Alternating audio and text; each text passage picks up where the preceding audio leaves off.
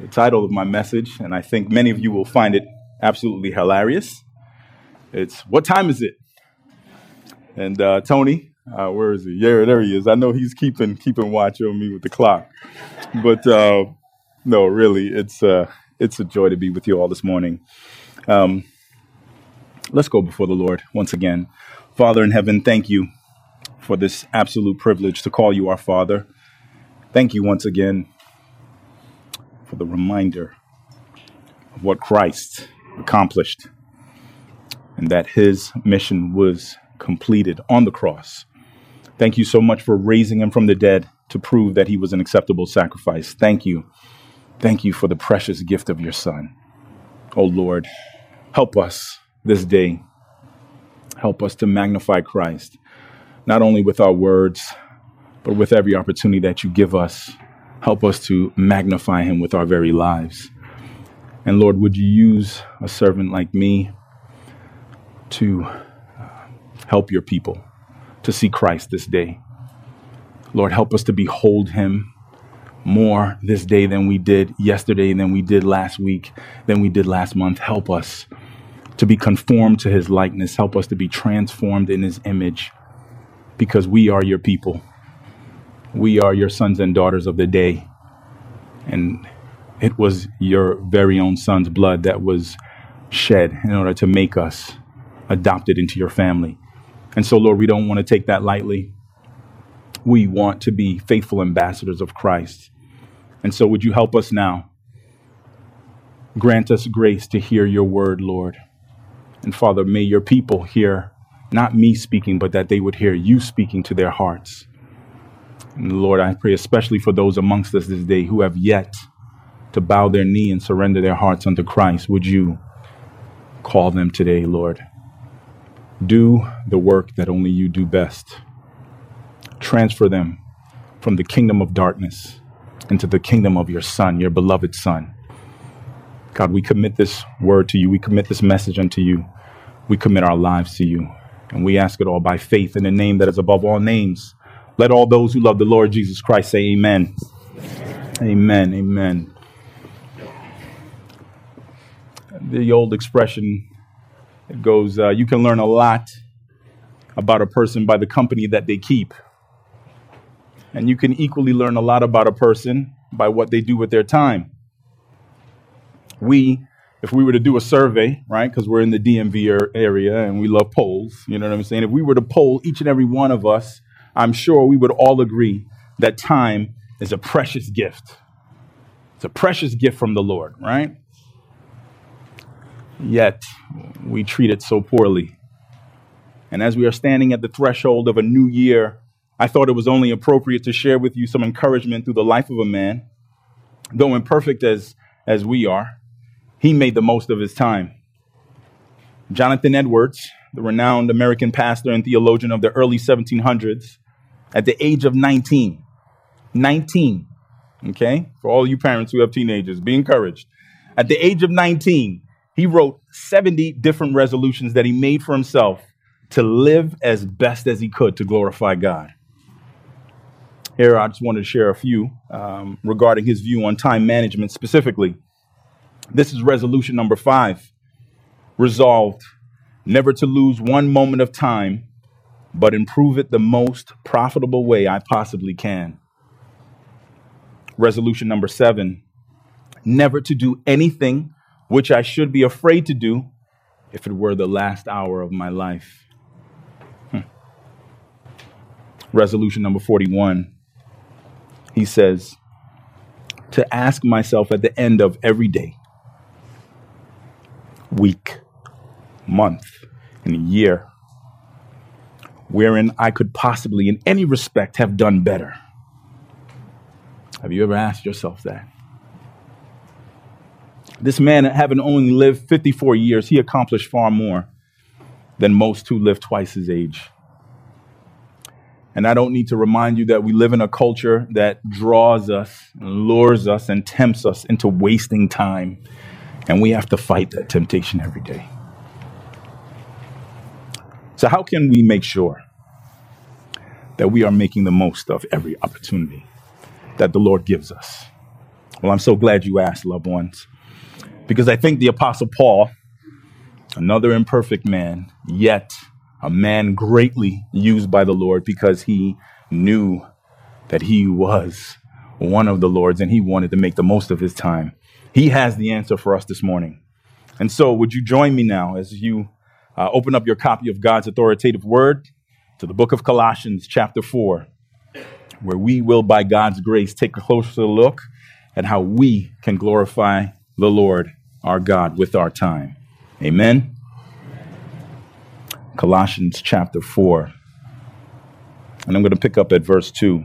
And the scripture reads as follows Continue steadfastly in prayer, being watchful in it with thanksgiving. At the same time, pray also for us that God may open to us a door for the word to declare the mystery of Christ, on account of which I am in prison, that I may make it clear which is how I ought to speak. Walk in wisdom toward outsiders, making the best use of the time. Let your speech always be gracious, seasoned with salt, so that you may know how you ought to answer each person. Praise God. So in Colossians chapter 4, verses 2 through 6, loved ones, we will observe two ways that you and I can make the most of every opportunity to glorify God in our life. Just two ways. I know some of you are relieved that it's only a two point outline this morning. Shame on you. All right. I love you anyway. Anyway, uh, Colossians 4 2 through 6. Um, one way that we can glorify the Lord with our lives Number one, be devoted to prayer. Be devoted to prayer. And number two, be discerning towards outsiders. Be discerning towards outsiders. So before we parachute into this text, remember Colossians was written by the Apostle Paul and is considered one of his prison epistles, along with Ephesians, Philippians, and Philemon. Paul wrote this letter around 60 AD, and it is named after the church in which it was addressed to in Colossae, which was a city on the Lycus River in southeastern Asia Minor, and that w- that's what we know today as modern Turkey. Now, although Paul did not plant or visit this church, though he desired to, it is commonly believed that his fellow companion, Epaphras, heard the gospel through Paul's preaching in Ephesus, and that he was responsible for planting this church. And now, Paul's purpose for writing this letter was to confront the errors that were creeping into this church that taught that the gospel was not solely sufficient for salvation and that you needed something more. And these false teachings were is like a fusion of Greek and, and Jewish philosophies attempting to mislead these Christians into believing that the work of Jesus Christ was not enough and that they still needed some special knowledge or they had to observe certain traditions or days and feasts, etc., etc., in order to be saved. Now, how did the Apostle Paul choose to correct these false teachings of salvation plus works? He focused on the supremacy and the deity of Jesus Christ. Praise God.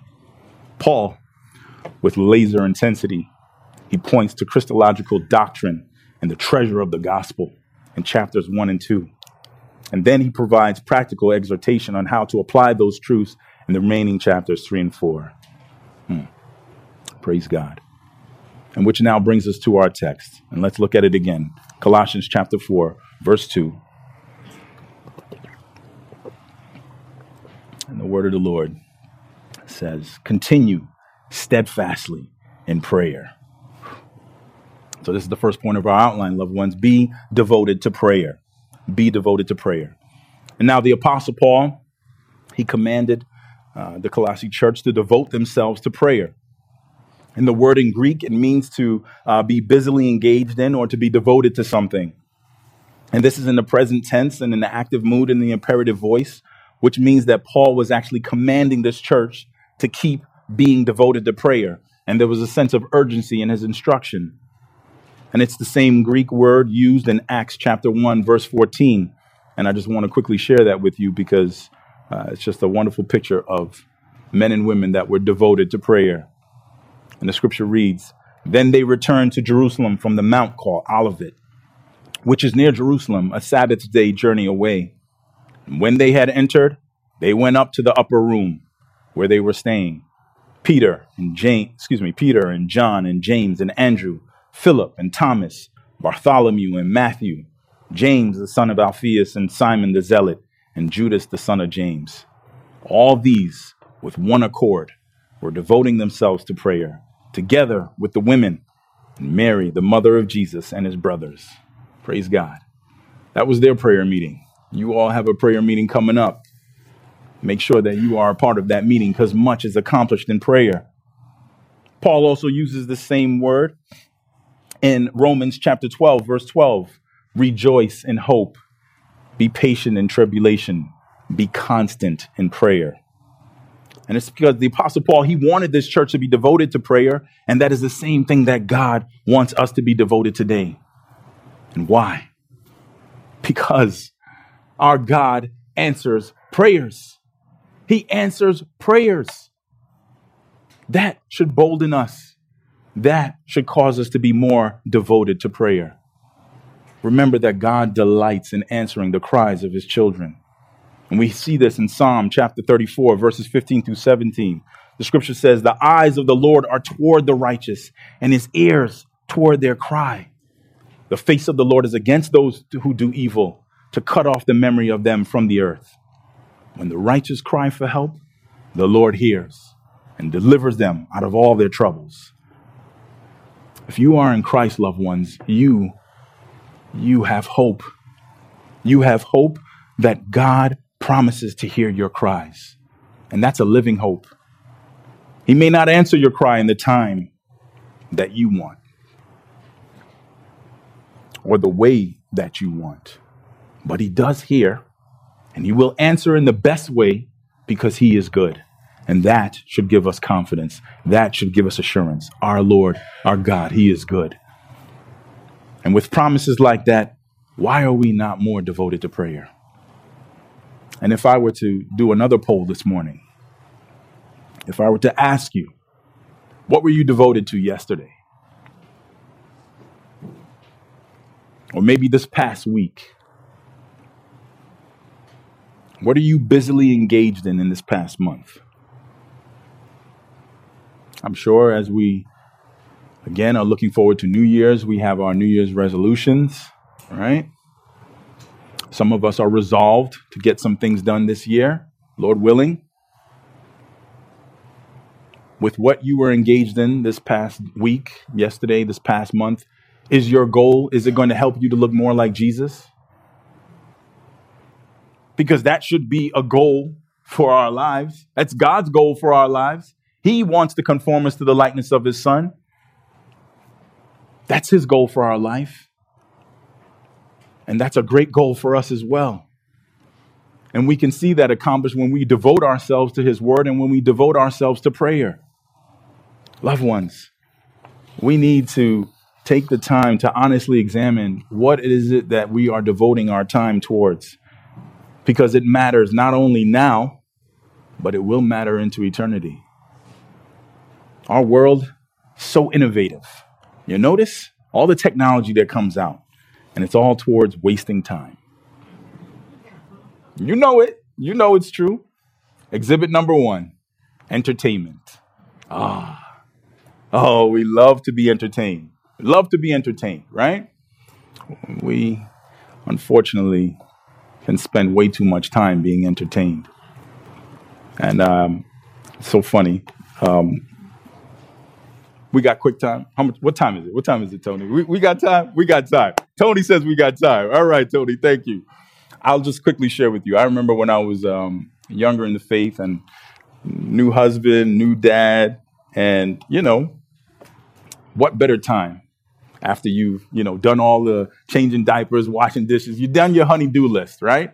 What was the best way to spend my time? I would go into the basement and I would just say, "Okay, I'm gonna go play my games now." I'll go play my video games, you know? And the wife, of course, you know, she was gracious. She'd let me go have my time, have my fun on my video games, right? Now, I won't tell you what game it was. Um, if you're interested, you can ask me later. But anyway, no, no, no. Um, but I remember after I finally beat this game, it recorded um, because it would rank you according to everyone else that was actually playing this game. And it would rank you on uh, how you what what time it took for you to accomplish this game, and it showed you how much time you actually spent in the game. Yeah, somebody said, "Uh oh, mm-hmm, mm-hmm, yeah, yeah." I looked at that. I looked at that time, and now we, we are Hope Bible Church, right? We we are we are we believe the word of the Lord and that the Lord speaks through His word, right? And if you want to hear the Lord speak loudly, you read His word loudly. Amen. Amen. All right, we know this to be true. But let me tell you, after I saw that time that I spent playing that video game, it was like the heavens opened up. And it was like the Lord said, Imagine if you had spent that much time in my word. Yeah, that cut. Imagine if you had spent that much time in prayer. Mm. Loved ones, let us be diligent to encourage one another, to be devoted to making the most of our time by praying. Hmm. And how could we be on the topic of prayer and not reference my man E.M. Bounds? Amen, Pastor Plumley. I know you're feeling this one. Amen. E.M. Bounds in his work, the classic work, excuse me, the classic collection on prayer, he states prayer is the creator as well as the channel of devotion. The spirit of devotion is the spirit of prayer. Prayer and devotion are united as soul and body are united, as life and the heart are united. There is no real prayer without devotion, no devotion without prayer. Mm, praise God. Loved ones, we don't have time to be offering up prayerless prayers, as E.M. Bounds says. And you know those prayerless prayers. You know, you want to throw up those quick, short, and feeble prayers, you know, because you're too busy. You got so much demands on your time. I know. I know. But then we wonder why is it that we fall victim to those same temptations? Why is it? Why is it? Because we're not devoting enough time to prayer. Now, the Apostle Paul, he doesn't only command the Colossian church to be devoted to prayer, but he's going to inform them on how they were to be devoted to prayer. And he tells them, going back to our text, continue steadfastly in prayer, being watchful in it. Mm. This is the posture of prayer. Now, why do you think the Apostle Paul told the Colossians this? Why do you, why do you, think, why do you think he told this church this? It's for the very same reason that God is instructing us today, because our minds can drift when we pray. Some of your minds are probably drifting right now. You know, you're thinking about the games you're going to play tonight. Come on, stay focused. All right? Stay focused. All right? Now, Paul, his use of the word alert and instructing this church to be alert in their prayers is the same thing we see in Ephesians chapter 6 verse 18. It says with all prayer and petition, pray at all times in the spirit, and with this in view, be on the alert with all perseverance and, pe- and petition for all the saints. Praise God. This church needed to be on the alert because of the impending threat of false teachings that were being spread. And it's the same thing that we see the Lord Jesus Christ instructing his disciples on the night that he would be betrayed by Judas Iscariot. You remember in Matthew chapter 26, verse 36 through 46. And we must go there because this, this is us, loved ones. This is us. Matthew chapter 26, verses 36 through 46.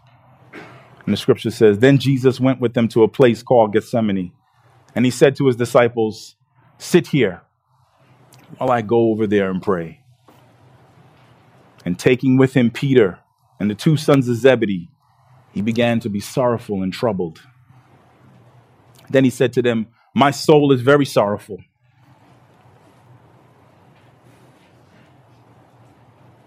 even to death. Remain here and watch with me.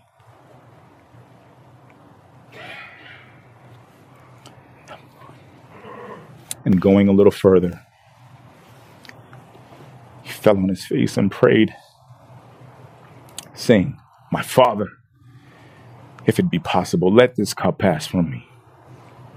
Nevertheless, not as I will, but as you will.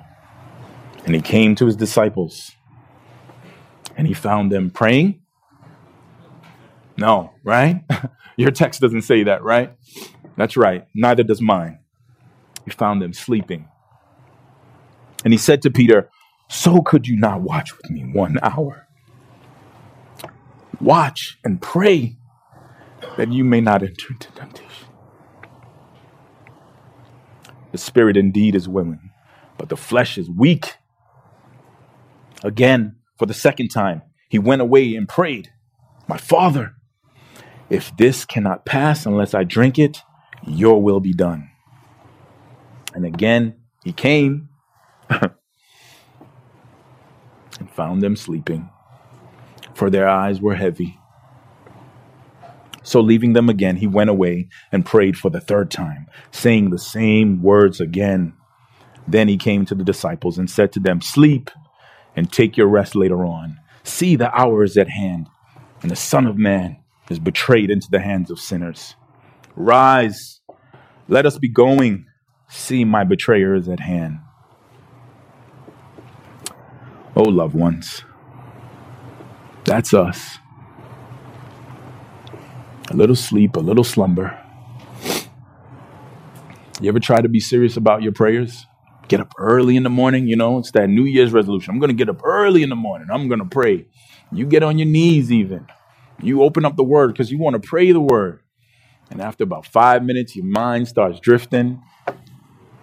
And you may be right back asleep again. That's never happened to you? Mm-hmm. It's confession time. I know it's happened to me. My flesh is weak. But praise God for a willing spirit. Praise God for a willing spirit. A righteous man falls seven times, but he gets up. And we have to get up, loved ones. We have to be devoted to prayer. And the posture that we must take in our prayers, we must be alert in it because there are threats against us. We know this. We spoke about this the last time, right? We know our enemies. And they don't want us praying. But that's exactly why we need to be praying and we need to be alert in it. Amen? Amen. And so now, Paul, he not only commands the church to be devoted to prayer, he not only teaches them the posture of prayer by being alert in it, but now he's going to prescribe the attitude of prayer. And so he tells them in the text, we'll just quickly read it again. Continue steadfastly in prayer, being watchful in it with thanksgiving. With thanksgiving. Oh, loved ones. Thanksgiving.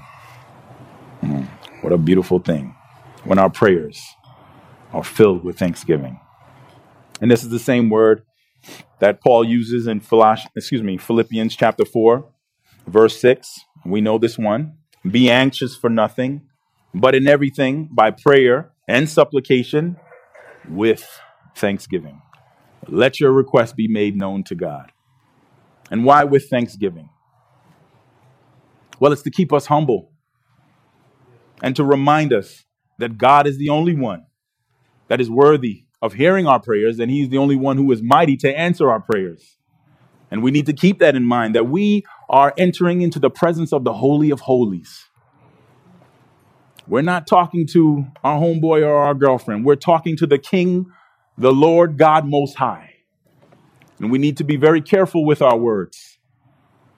We need to be alert with what we are saying to the Lord our God.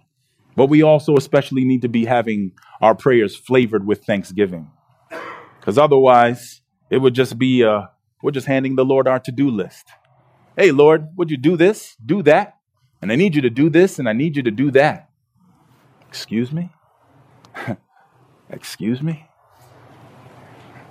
You remember the acronym for the model of prayer? ACTS. I know you probably can't hear it because my New York is uh, is coming out, so it sounds like A X E, but it's actually A C T S, ACTS, right? And you know the A it stands for adoration, C is confession, T is thanksgiving, and S is for supplication. Right? It's just a model. It's not the only way to pray, but it is a good kind of framework to help you think through and to be alert in how is it that I'm praying? Do your prayers, do they only consist of S? Is it just give me this, Lord, give me that, give me, give me, give me, give me, give me? Me, me, me, me, me. Is that the only musical chord that you hear in your prayers? There's so much more to prayer. There's so much more to that. We should be adoring the Lord. I mean, reading the Psalms, it's a great way to flavor your prayers. When you go and see, man, how David just adored. I mean, Psalm 119, he was just, oh, just in love and in awe with God. Right? That's a great way for us to make sure our prayers are sounding like that. Are we adoring the Lord? And of course, we need to be confessing. Praise God. Thank you so much, Pastor Gabe, for praying earlier. And any of us, you know, forget, we have all fallen sinned. We all have sinned and fallen short of the glory of God. And so we need to be confessing our sin. Psalm 51, right? It's against the Lord and only against the Lord that we have sinned and done that which is evil in his sight. We need to confess that. Because if we're harboring sin in our hearts, the Lord won't hear our prayers. You think you could just be loving darkness and try to love Jesus at the same time and still think it's going to go well? Mm-mm. No, sir. The Lord loves you too much. And so, like a father who corrects his children and disciplines them because he loves them, the Lord will discipline us so that we could turn away from the things that his very son sacrificed himself to redeem us from. And so we can't be, you know, living fast and loose, thinking we can have both feet, one in the world and one in holiness. No, sir. No, we're not to be living like that. We're to live holy. And when we do, oh, then we could thank the Lord and praise Him because we know we don't deserve it. Hmm. And don't forget to pray for the needs of the saints.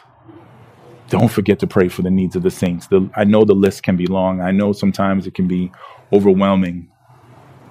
But remember, God hears our prayers, and He is mighty to answer. Hmm. Amen. And so, Paul he moves from commanding this church to devote themselves to prayer, to describing, excuse me, to telling them the posture in which they were to pray, being alert in it. He's, he described the attitude that they should have, that they should be doing it with thanksgiving. And now he's going to enlighten them on what their prayer list should consist of. He's going to tell them what to pray about. And here we see it in verse 3. At the same time, pray also for us pray also for us.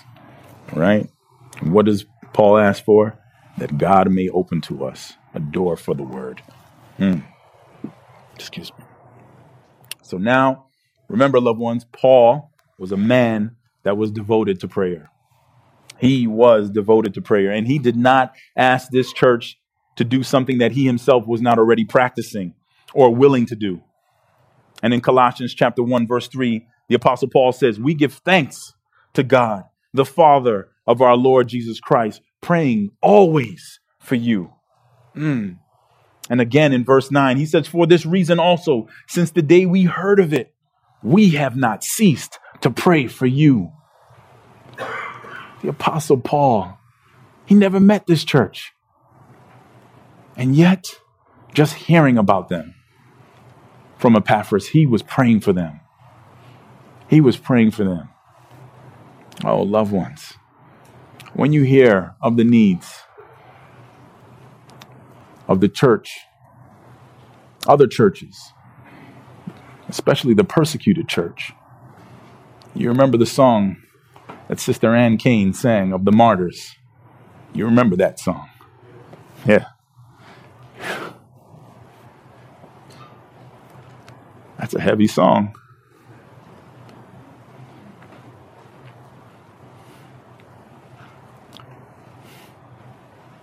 We don't like those lyrics. but some are singing it even now. And they need our prayers. They need our prayers. Hmm.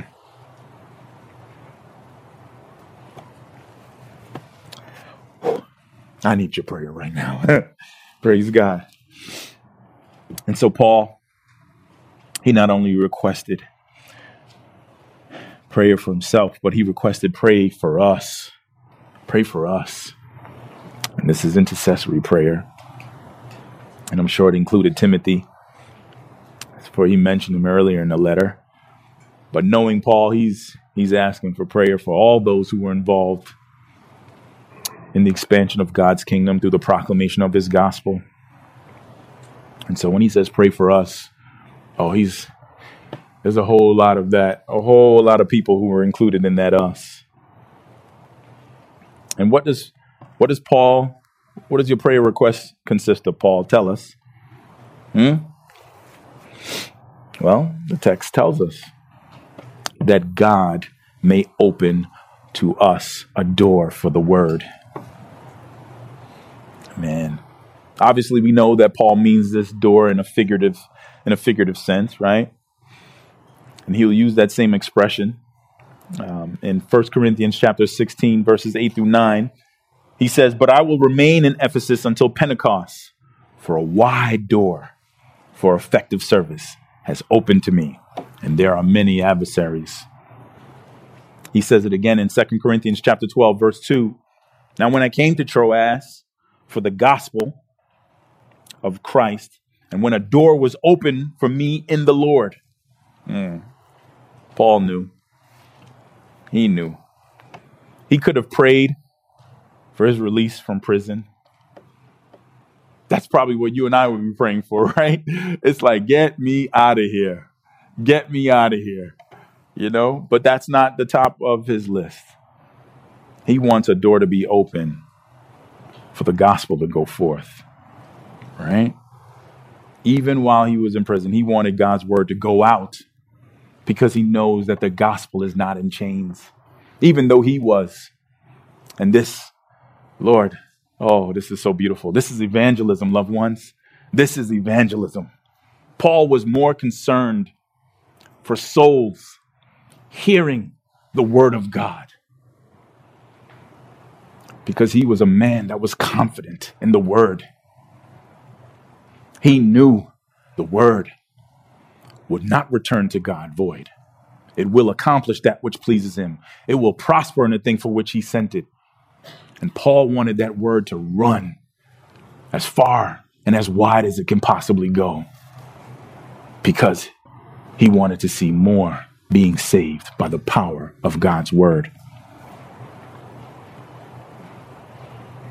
Another quote from E.M. Bounds How far just praying for preachers help preaching. It helps them personally and officially. It helps them to maintain a righteous life. It helps them in preparing their message. And it helps the word preached by them to run to its appointed goal, unhindered and unhampered. Mm. I can't begin to tell you all how much I've been helped in my ministry, how much I've been helped in my family, how much I've been helped in my seminary studies because you, you love me, love my family enough to pray for us.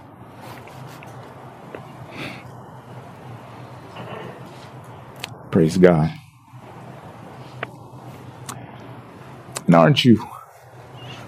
Aren't you glad to know that we serve a God who hears and answers our prayers? Well, we need to rejoice in that.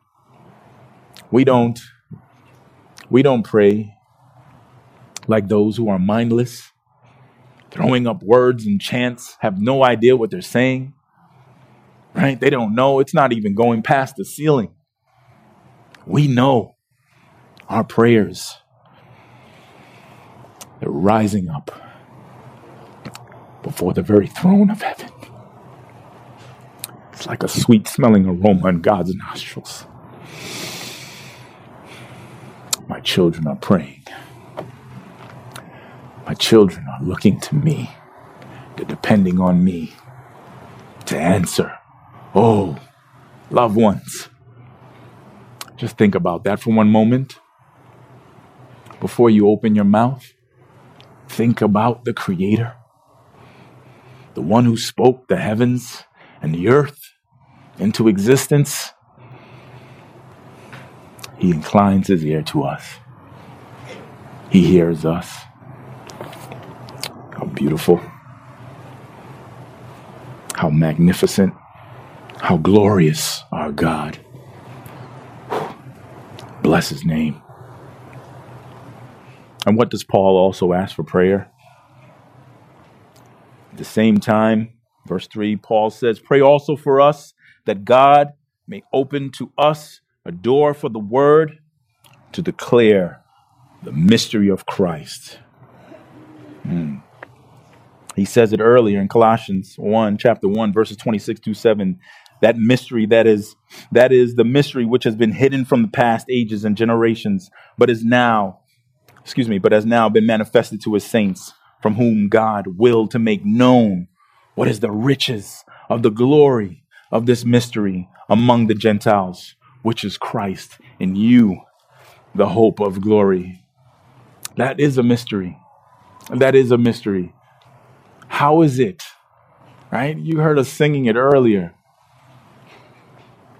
God humbling himself, lowering himself, taking on the veil of human flesh, being conceived in the womb of the Holy Spirit in order to enter into our world to identify with us, being truly human.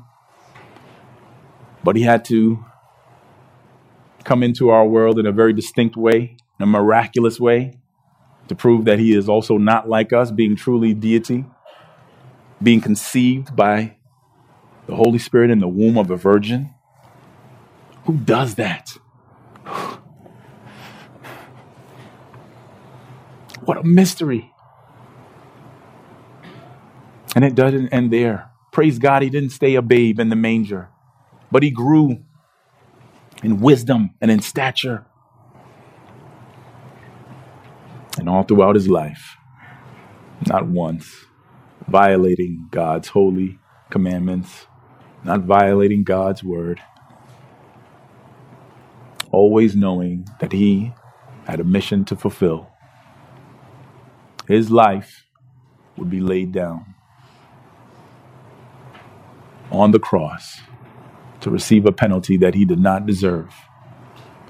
He who knew no sin became sin on our behalf that we might have the righteousness of God as 2 Corinthians 5:21 teaches. We know we had no righteousness of our own, but Christ transferred his perfect righteousness to our bankrupt account. And when he died on that cross, praise God, that it didn't end there, but he rose. He rose from the grave. Mm. And even then, it didn't end there. Praise God. He's sitting at the right hand of the Father, even now. What's he doing? He's praying for us.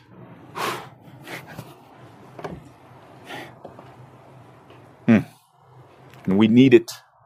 We need it. We need it. and Paul, he prayed. He asked for prayer that I may make it clear in the way I ought to speak. Loved ones, this is Paul. Right? 13 books of the New Testament, right? 14 if you right if you want to argue for Hebrews some of you may be you know thinking that's Paul we could we could talk about that I don't know you know? But this is Paul, taken up to the third heavens, Paul, allowed to see things that no man has ever seen. And he returned. And guess what? The Lord didn't permit him to talk about it.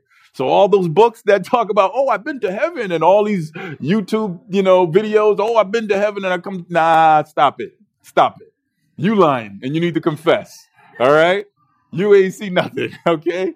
But Paul, he saw it and he was not permitted to talk about it. Right. This is Paul. Okay.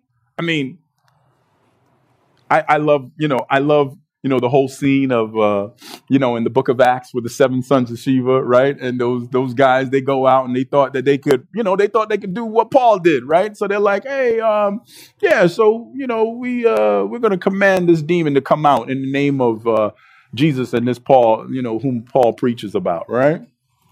And what did that demon say? He said um jesus i know and Paul, I recognize, but who are you? and he leaped on those boys and beat them something serious, right?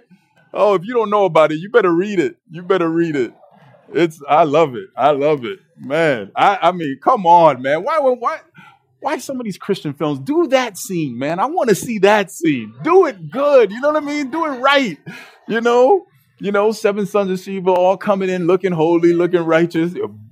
Get out of here, boy. You don't know what you're talking about, you know? All right, all right. I done I done got off track. I'm sorry. How much time I got, Tony? How much time? Time. Tony says, I got plenty of time, plenty of time. All right. And so this is Paul. And yet he's not trusting. He's not trusting in himself. He's not trusting in his abilities. His trust was in the Lord. Now, if Paul can ask for prayer, that he would make it clear as he ought to speak. Loved ones, how much more should we be praying for our pastors? How much more should we be praying for our missionaries, for our evangelists, for ourselves? We need it. We need it. So, We've now reached the final point of our outline. Be discerning towards outsiders. Be discerning towards outsiders. And we see this in verse 5.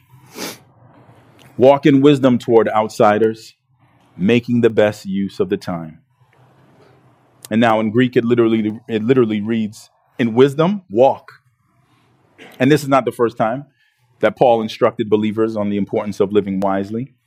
You heard it earlier as Pastor Gabe read Ephesians chapter 5.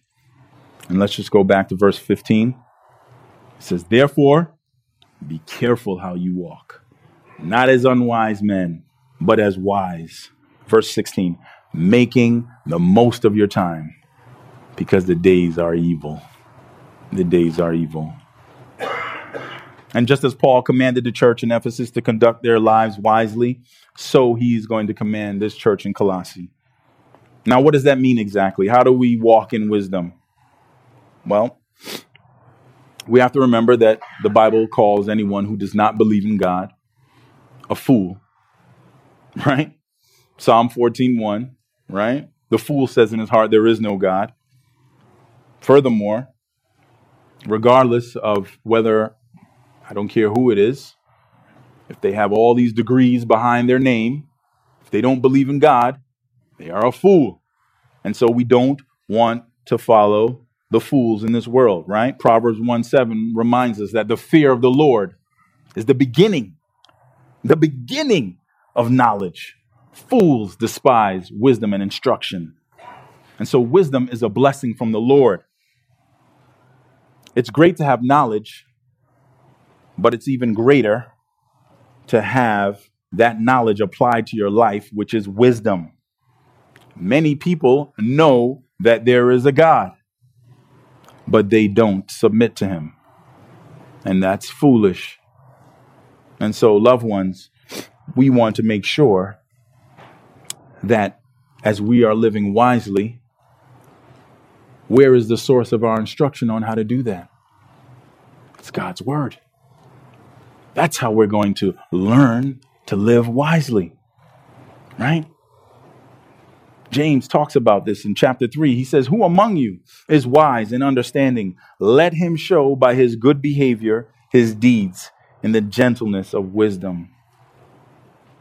He continues in verse 17, But the wisdom from above is first pure, then peaceable, gentle, reasonable, full of mercy and good fruits, unwavering, without hypocrisy. That's wisdom, loved ones. That's wisdom. Hmm. And Paul knew that these believers in Colossae, they were being attacked with false teachings, and it was causing them to doubt whether Christ's death and his burial and resurrection was enough to save them from an eternity in hell.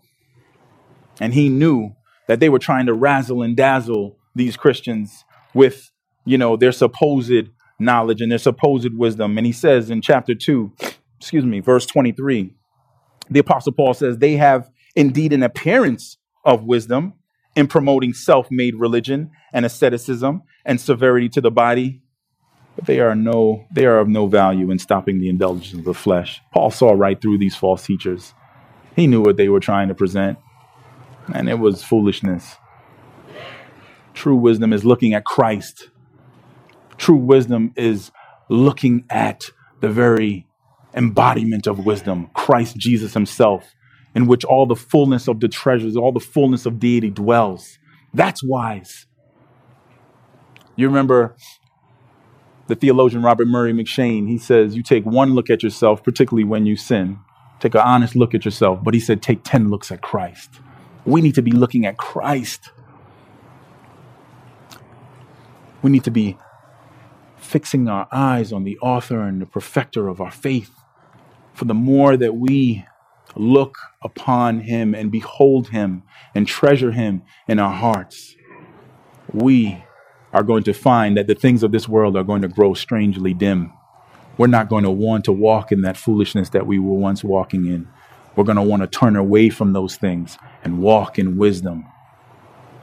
Is that the desire of your heart?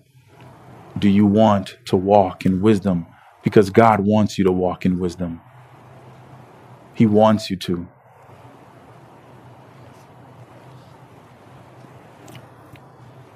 And when we do so,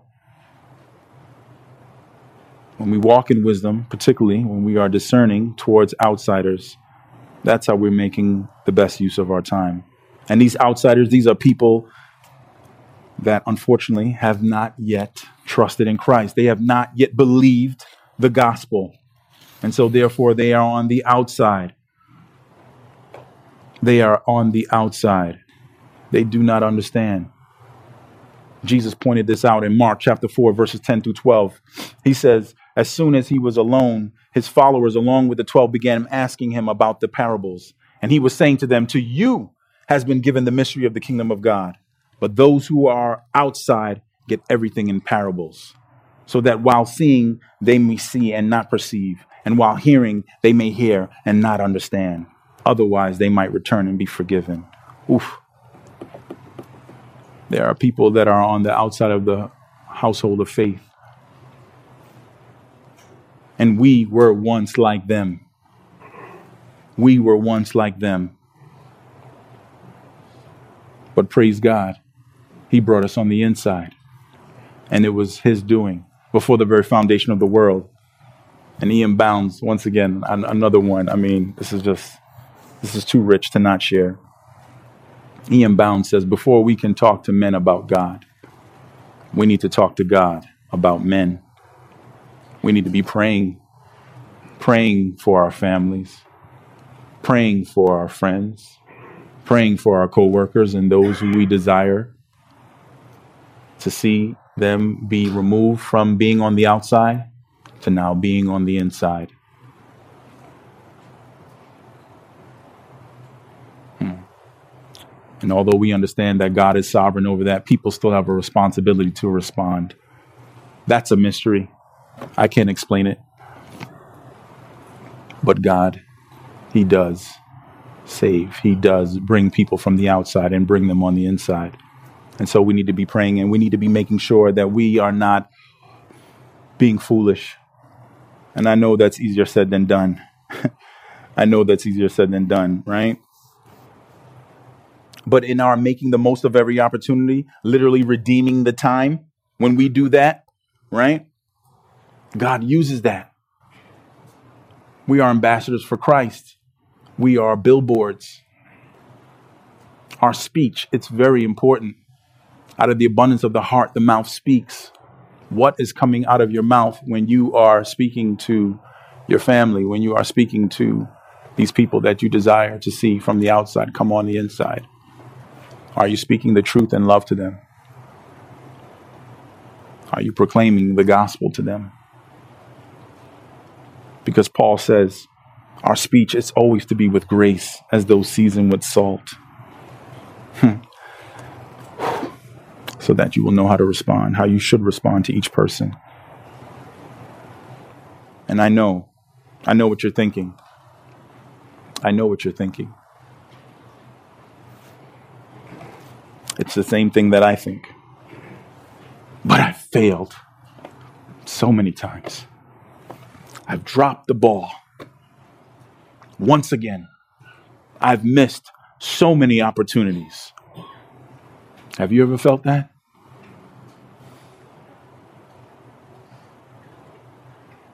Not to mention, we have the constant pressure, right? When we do something good for someone who's on the inside, it's like it's written in sand. Here today, gone tomorrow. But when you and I do something foolish, oh, ding, ding, ding, ding, ding, ding, ding, ding, ding, ding, ding, ding, ding, ding, ding, written in stone. Hear ye, hear ye. Lend me your ear on this day of our Lord, you know. oh, they remember. They remember.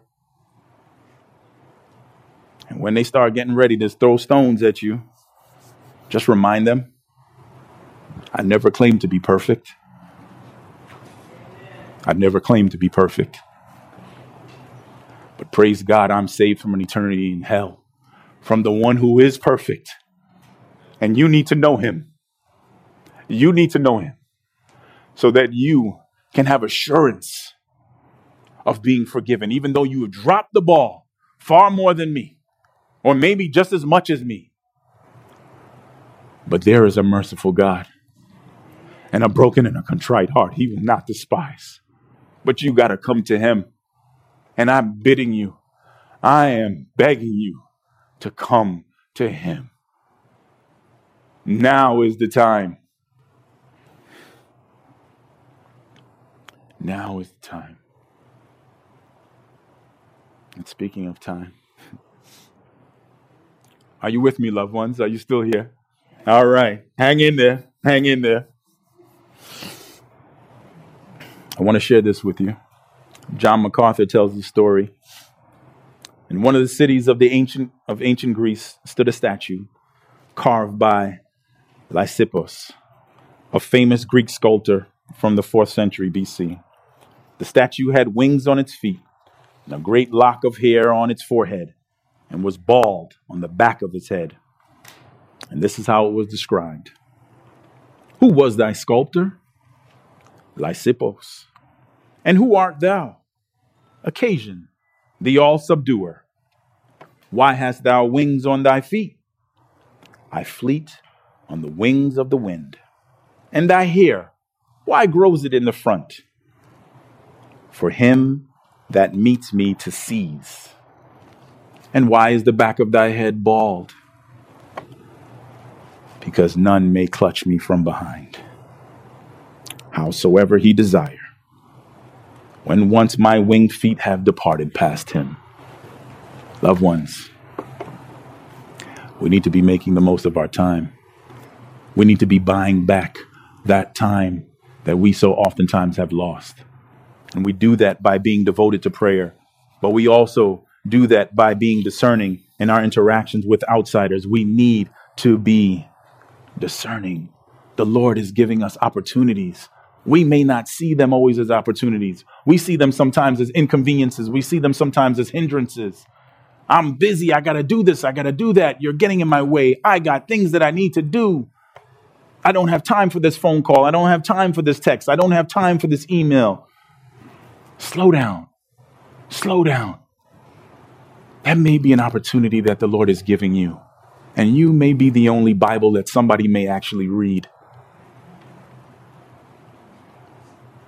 Let them see. Let them see Christ in you. Let them see that you are broken just as they are. But praise God, you know somebody. And He isn't just anybody, He is the King of Kings. He is the Lord of Lords.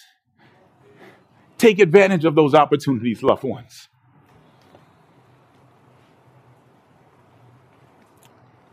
We don't know what tomorrow holds. And so, yes, yes, I know it's time. I know it's time. Now, turn off that alarm already. All right? Because it's time to hear the word of God. That's what it's time for. All right? Oh, all right. But no, all jokes aside, we know, right? Ecclesiastes 3, there's a time for everything, right? We know there's a time for everything. And I just want you to take an honest look at how you spent your, your time this past week and think about this. Do you want that to be the same way this week? Because if the Lord wills and He gives you this time, please, my prayer for you and my prayer is that you would also pray for me and that we would make the most of that time. Make the most of those opportunities. And for those of you who are here today, you think that the Lord is going to just give you a lot of time to come to Him. Please hear me. Don't know that. That's not a guarantee. And so, as you have time right now, behold, now is the favorable time. Now is the day of salvation. Don't put it off to 2024. Death may come for you at 11:59 p.m. Don't gamble. Don't mock the Lord. He never loses. Come to him today. He will gladly receive you. And if you have any questions about that, I would love to talk to you about that. And there are many other men of God here, brothers and sisters in Christ, who would love to talk to you about that. Please don't leave out these doors the same way you came in. Turn to Him today. If you don't have the guarantee that when you die, that you